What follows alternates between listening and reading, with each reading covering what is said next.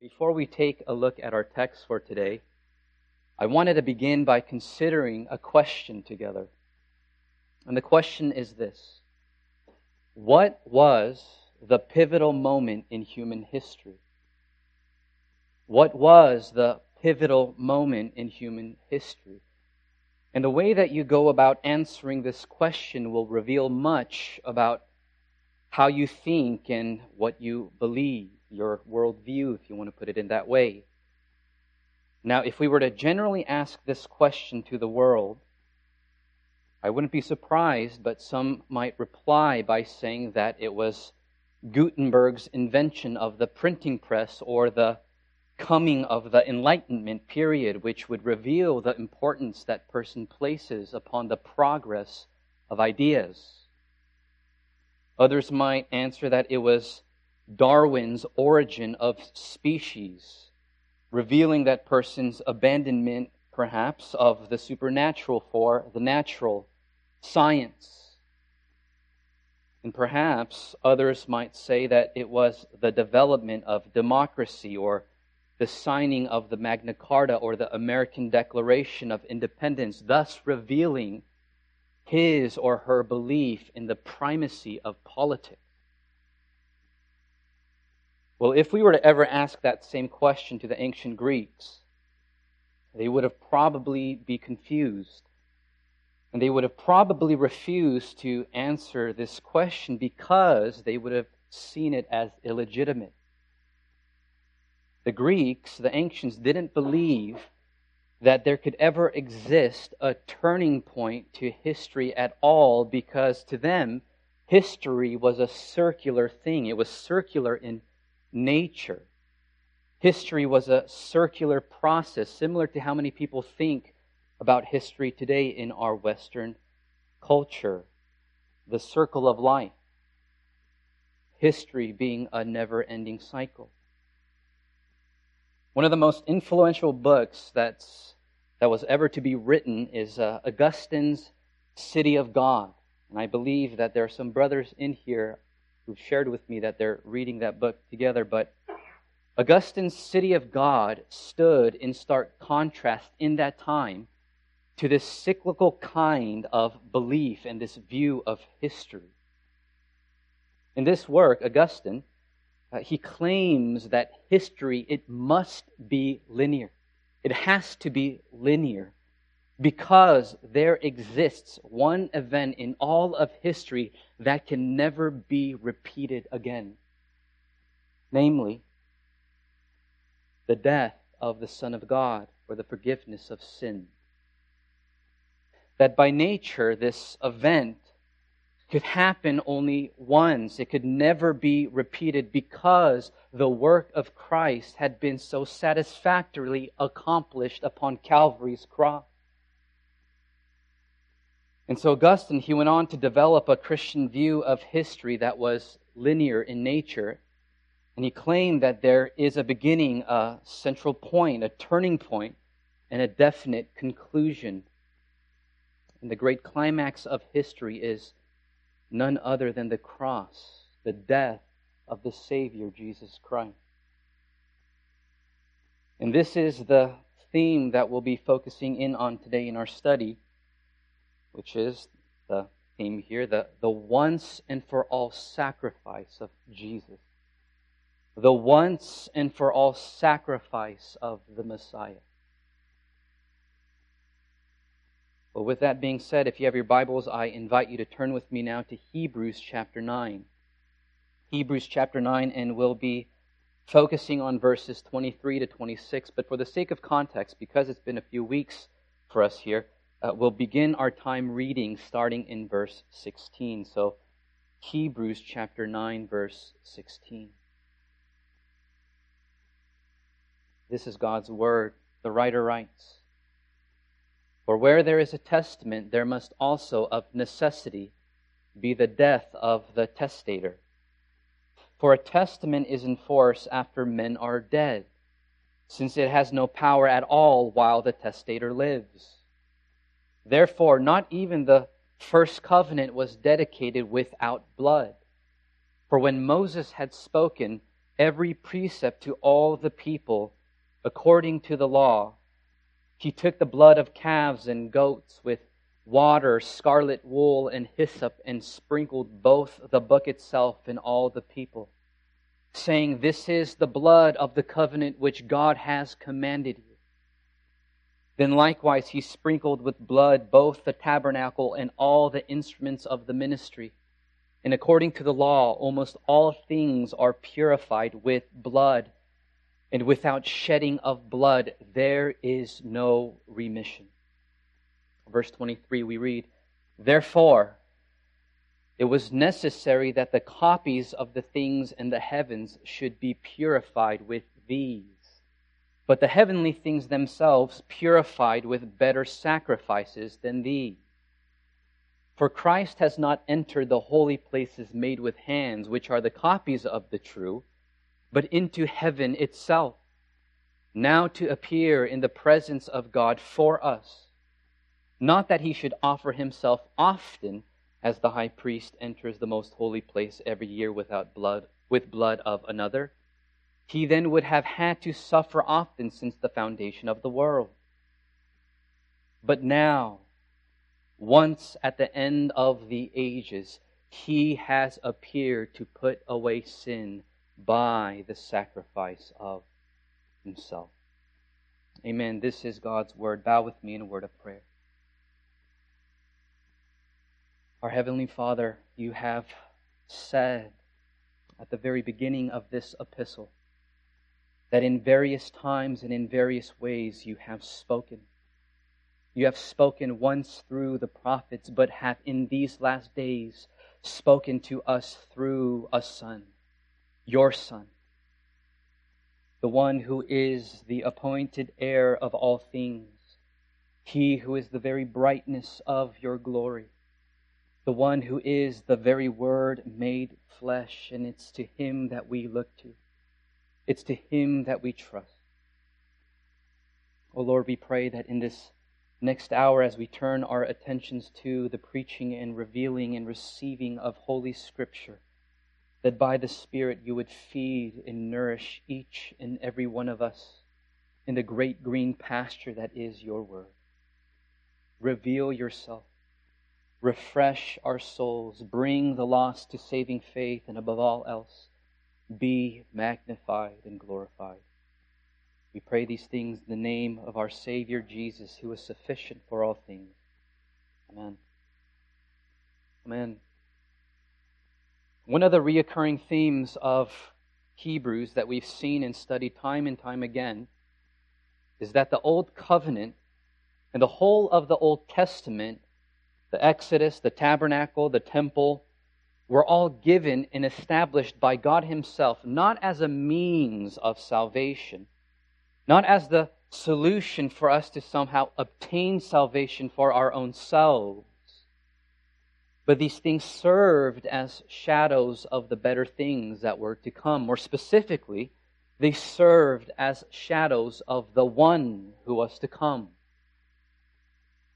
The tabernacle and the Holy of Holies, all of the furniture and vestments found within, the lampstand that represented God's revealing light, the table of showbread that spoke of the intimate fellowship with the living God, and the altar of incense that demonstrated the privilege of access to God. All these things communicated one simple message for us: that access to God had been thoroughly barred because of sin. Everything about the tabernacle spoke about the great privileges from God, found in God, that sinners must be denied of. And so the Old Covenant and that old system were merely instruments used by God to point us to the Savior. And the very reason for why, specifically for us here in this context in chapter 9, for why the writer of Hebrews argues for the necessity, we've read that many times, necessity. He argues for the necessity of a better sacrifice, a better sanctuary, and a better blood. In verse 23, the writer begins by connecting the earthly to the heavenly. If you look down with me, let's read this together again. Verse 23, we read, "Therefore it was necessary that the copies of the things in the heavens should be purified with these," referring to the earthly tabernacle and the earthly sacrifices. And then he continues on, "But the heavenly things themselves must be purified with better sacrifices than these. For Christ has not entered the holy places made with hands, which are the copies of the true, but into heaven itself, now to appear in the presence of God for us." Now, just to be transparent here, when I began preparing this message and I read these first two verses of our passage, I felt a wave of panic come over me. And the reason being that I had no clue on what these two verses meant. I could make sense of what I was reading. That's not hard to do, but I couldn't understand if what I was reading here, if what I was understanding here, whether it was right or wrong. And perhaps some of you might have felt that tension too.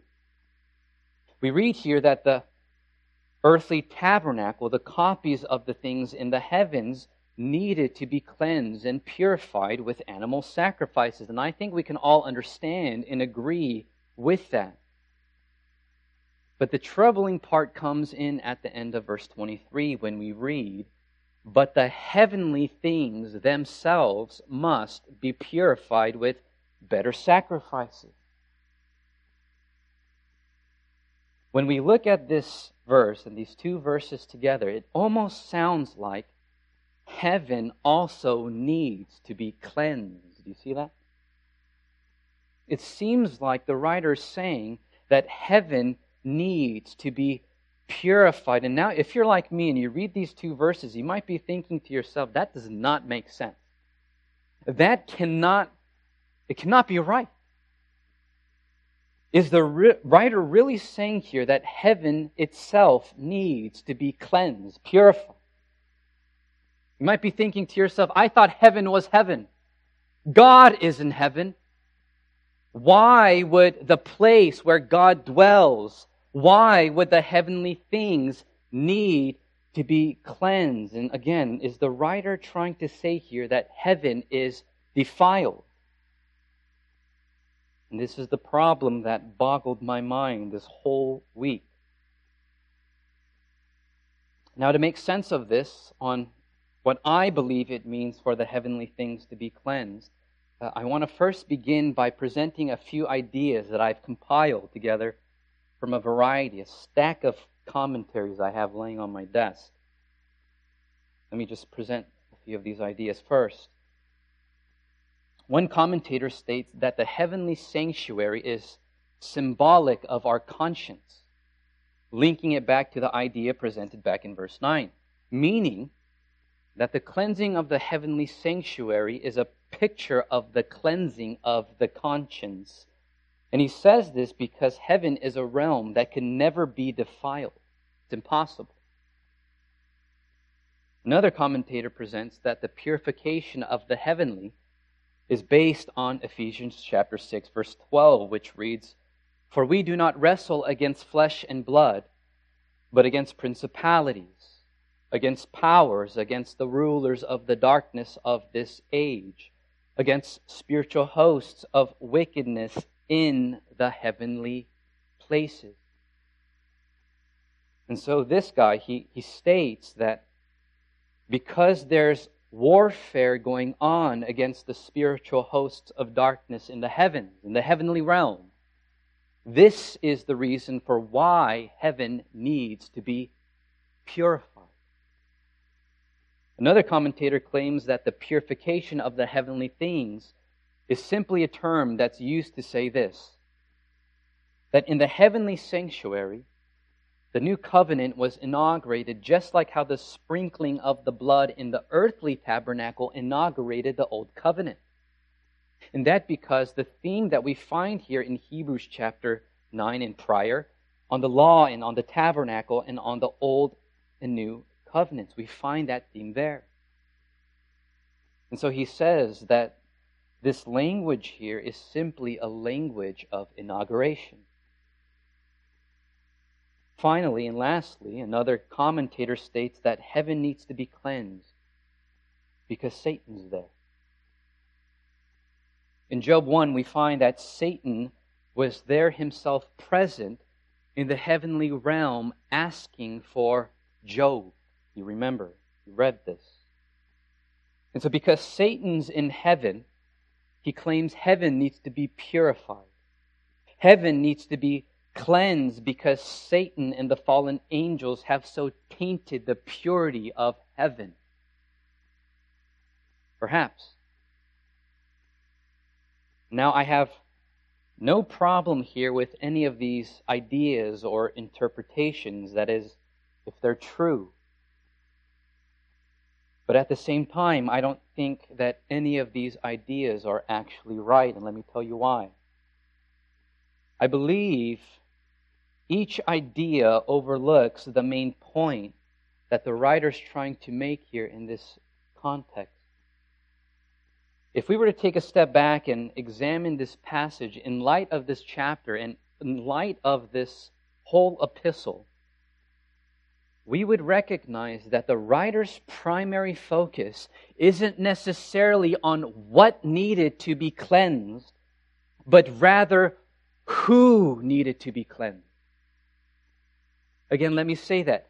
The writer's primary focus isn't necessarily on what needed to be cleansed, but rather who needed to be cleansed. Verse 24, we read, "For Christ has not entered into the holy places made with hands, which are copies of the true, but into heaven itself, now to appear in the presence of God." For who? For us. Which means this: we're the ones who defile heaven. We're the problem in heaven, not Satan. It's our sin and filth that's got to be dealt with here. And so the issue here is not whether if Satan's going to be in heaven or not, but rather the issue is what's going to happen to you and what's going to happen to me when we get there. To clarify this a bit further, to borrow an illustration here, I want you to imagine with me a beautiful and immaculate palace.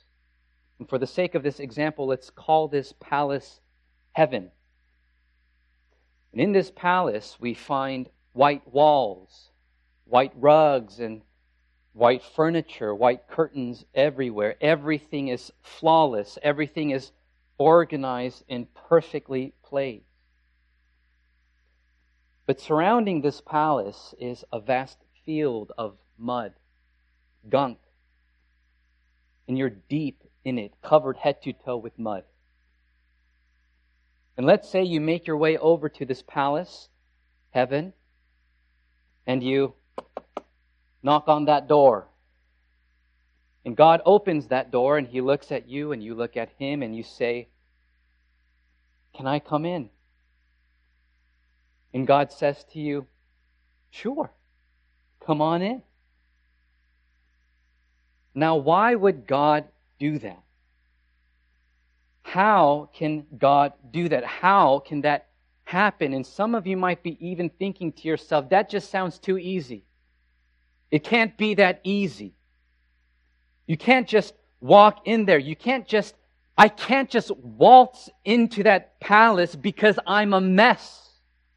I'm covered in dirt. Give me 1 second and I'll prove to you why I'm unfit for this place called heaven.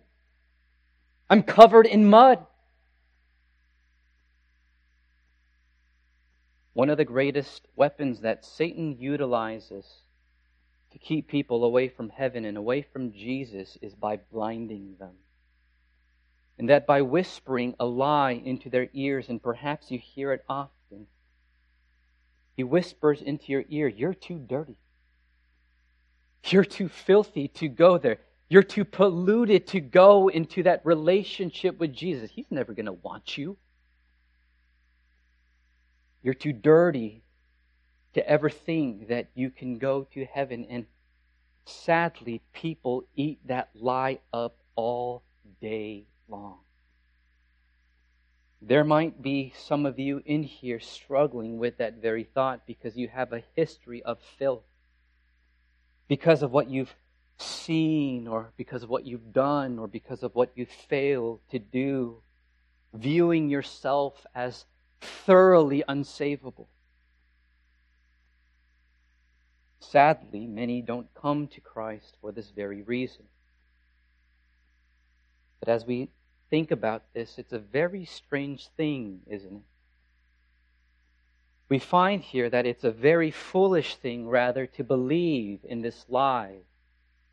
And that because the very point of this verse here, the very heart of this text, is that Christ went into the presence of God with His cleansing agent, with His blood. For who?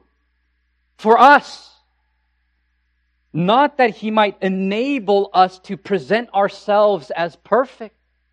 Not so that He might equip you to present yourself to be fitting. But He died for you so that you might be found in Christ alone. In other words, it's solely in Christ that makes you presentable in heaven, you see. It's solely in Christ alone that fits you for heaven. So that as you find yourselves at the door, standing there at heaven's palace, and as you stand there deep, entrenched in your filth, in the mud of your sin, and you begin to think to yourself, there's just no way that I can go in there. I'm too filthy. I'll ruin everything. The kitchen will be a mess. The dining room will be a mess. And everything I touch, the walls, the floor, will be a mess. And God will hate me.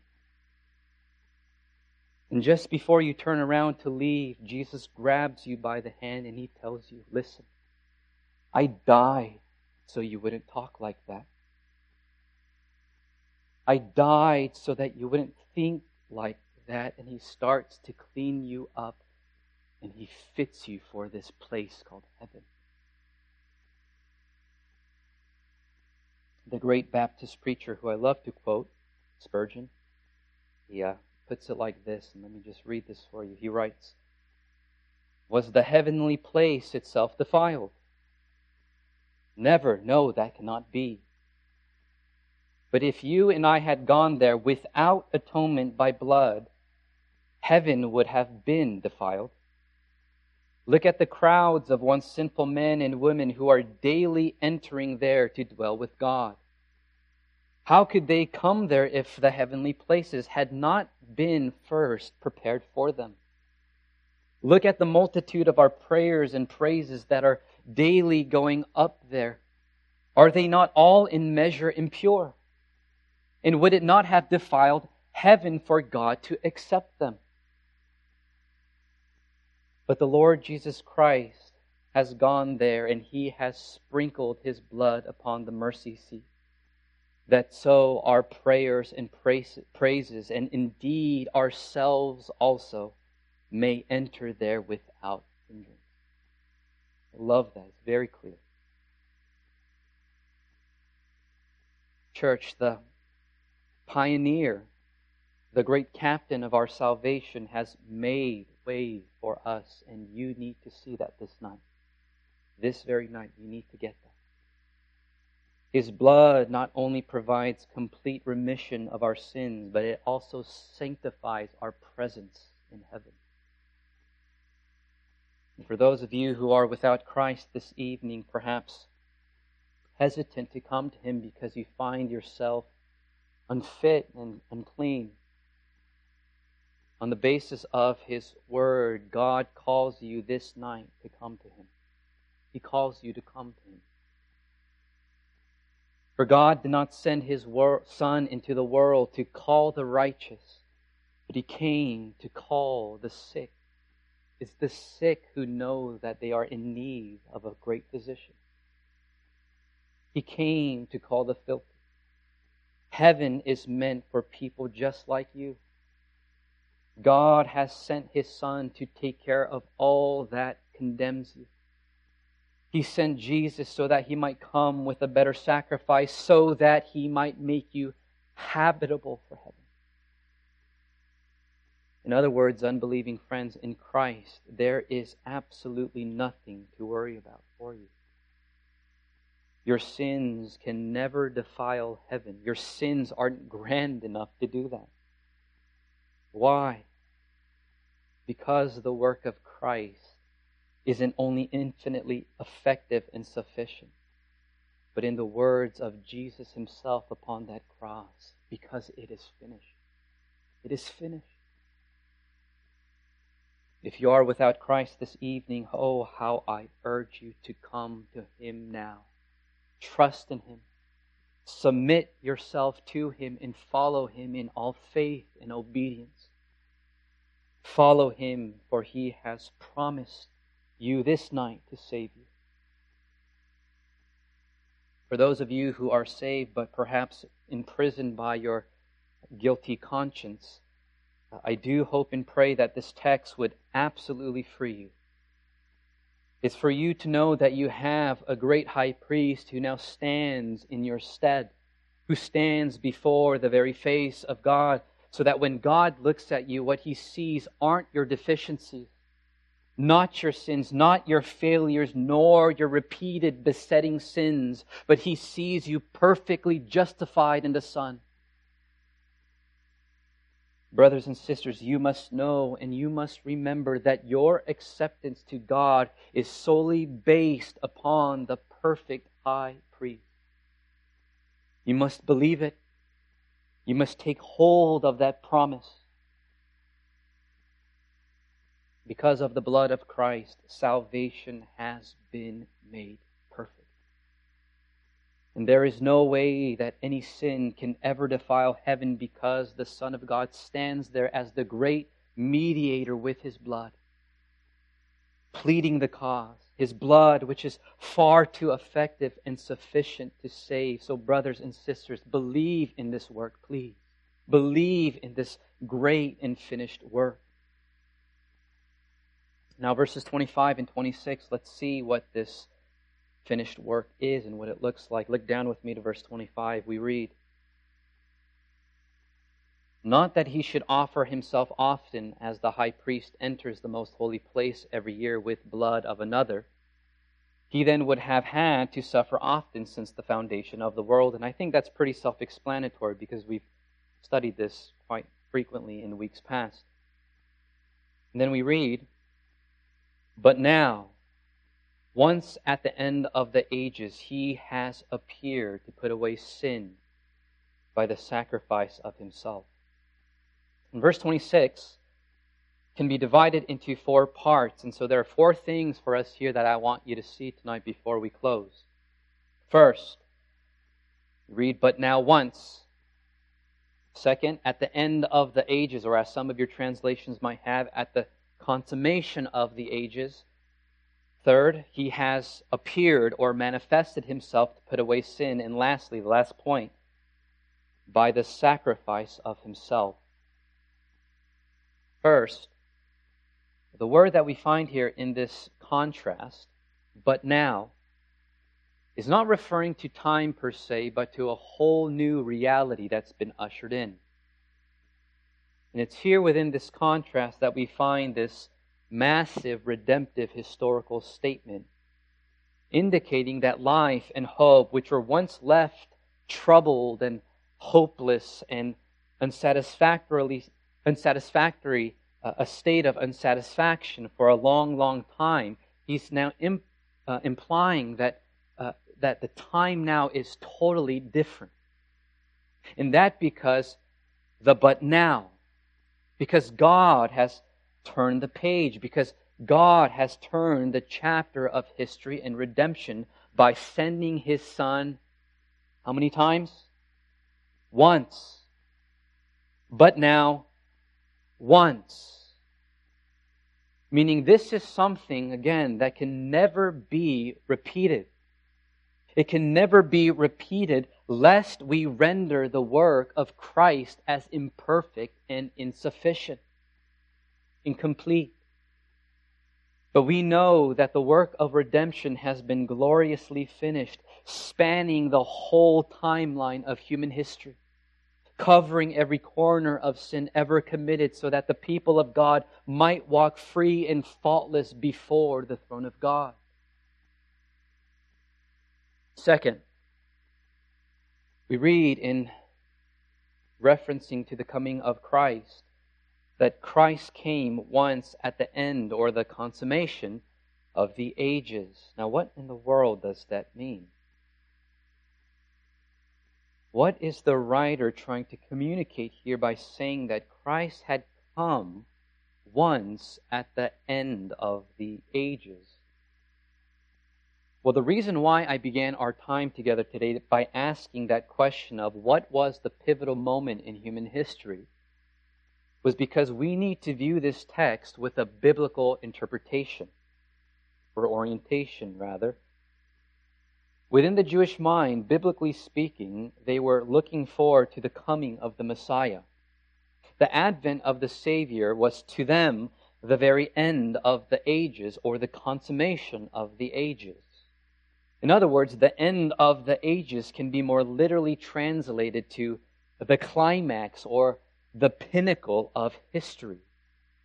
And this is precisely the same thing that Paul writes in Galatians 4:4. But when the fullness of time had come, God sent forth His Son. In 1 Peter 1:20, He indeed was foreordained before the foundation of the world, but was manifest in these last days for you. Meaning this, Jesus' high priestly activity inaugurated both the new covenant and the age of fulfillment.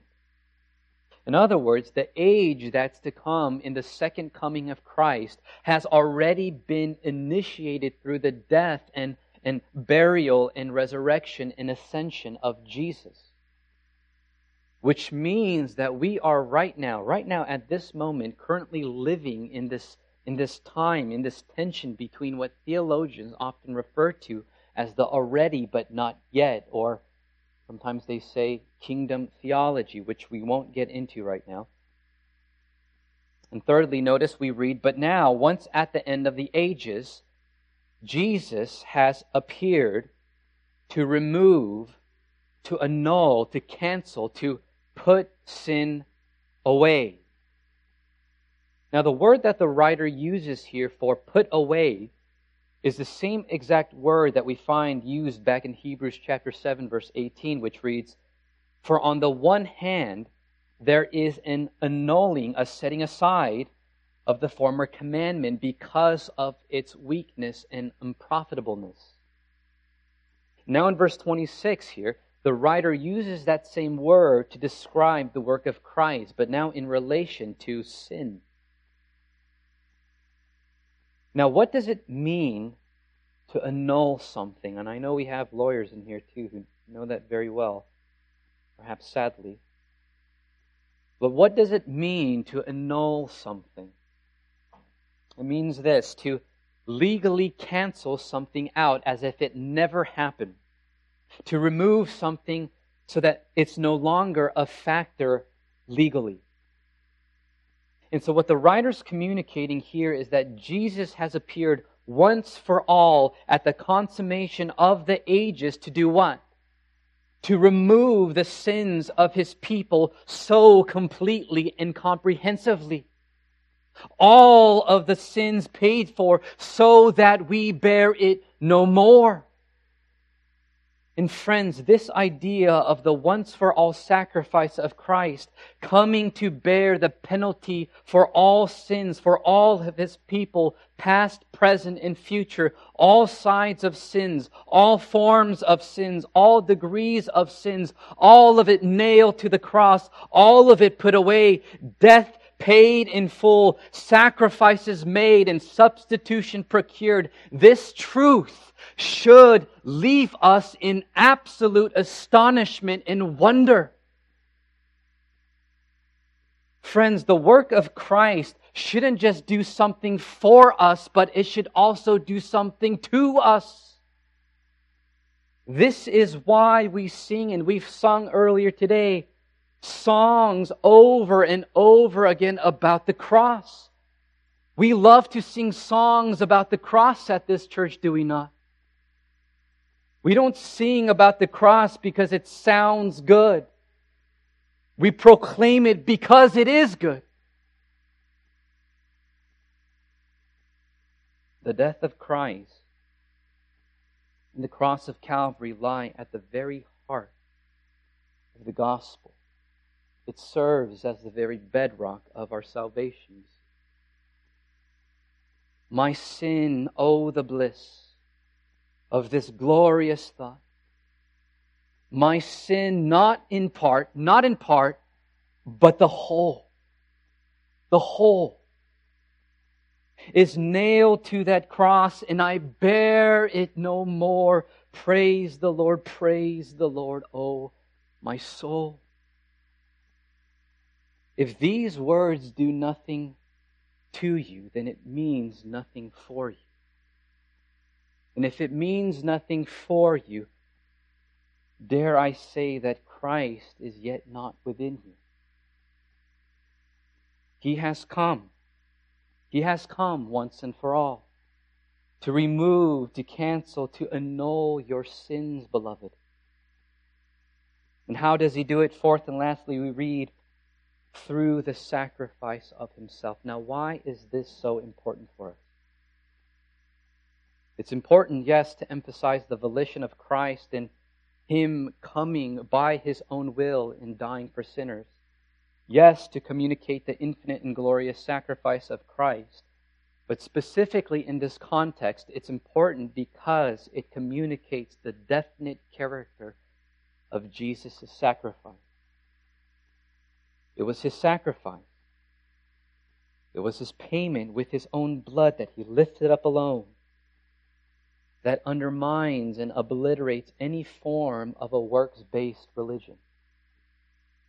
It's when we clearly and simply understand the once-for-all nature of Christ's coming and His work of redemption that obliterates any and all forms of penance or self-righteousness. More often than not, and I'm speaking from experience here, our lack of understanding of the nature and the character of Christ's sacrifice often demonstrates itself when you think to yourself that you need to do things. I need to do more things. I need to get my hands on more things before you can come to Christ in repentance. Thinking to yourself, I don't think I feel guilty enough to come to Christ. I don't think I feel guilty enough to confess my sins, so I think I'm going to do a little Bible reading today. I should read at least 5 chapters today of the Bible. I'm going to read 5 chapters, and that way I can make myself presentable to God, because at this moment, I'm not in the condition to present myself to God. If I read 5 chapters, perhaps He'll be more pleased with me. If I pray a little bit more, He'll be more willing to accept me. And I'm not saying this to communicate that reading or praying or repentance in any form is wrong, because I'm all for that. I'm all in favor of feeling grieved over sin. But what we need to understand here is that God forgives you of your sins because Christ appeared once for all. God forgives you because Christ manifested Himself to put away sin by the sacrifice of Himself once for all, not because you read 5 chapters of the book of Psalms. I'm sorry. God forgives you not on the basis of what you can offer or do, but solely on the blood of Christ alone. Church, when we and you embrace the all-sufficient, once-for-all character of Christ's death, it is only then you'll begin to realize that there's absolutely nothing that you can ever add nor take away to the forgiveness which is found in Christ. The manifestation of Christ to put away sin by the sacrifice of Himself undermines all forms of self-righteousness, If you ever struggle with self-righteousness, go to the cross. Christianity, in other words, isn't about adding to anything, but it's about accepting with a glad and humble heart what's already been done and provided. This is the reason for why Jesus upon that cross cried out, "It is finished." It is finished. Not to say that his trial is finished. Not to say that his pain that he feels is finished. Not to say that the moment is finished, but that redemption is finished. It's complete. It's done. Nothing more to be added. So, brothers and sisters, as you leave this place tonight, I implore you and encourage you, rest. Rest confidently in the Son of God. Rest confidently and freely, knowing that Christ came once for all at the end of the ages, that He manifested Himself and sacrificed Himself to put away sin. Now, I want to end our time together here tonight by reading a hymn written by a man named Philip P. Bliss, the same man who actually wrote the song we sang earlier, Man of Sorrows. Philip P. Bliss, in his hymn titled Once for All, writes these words. He writes, "Free from the law, O happy condition, Jesus hath bled, and there is remission. Cursed by the law and bruised by the fall, grace hath redeemed us once for all." And the chorus goes, "Once for all, O sinner, receive it.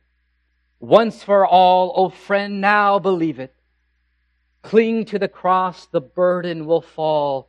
Christ hath redeemed us once for all." Let's bow in a word of prayer. Oh, Father, we come confessing that we have far too often tried to save ourselves. But who is sufficient but Christ, who came once for all to accomplish all once. And that not only to achieve salvation on our behalf, but also to intercede for us, to make the very place where our glorious Father dwells habitable for us. So as we look to Him, we pray that by the Holy Spirit You would help us to freely take hold of Him who is our Savior. Grant to us more and more of that resurrection life that we so desperately need. Refresh us by Your promises. Empower and embolden us through Your inerrant word, that we might be a people, a church, Pillar Baptist Church, who walk worthily of the calling with which You have called us. We pray all this in the One who is all sufficient, the One who is our Lord and Savior, Christ Jesus. Amen.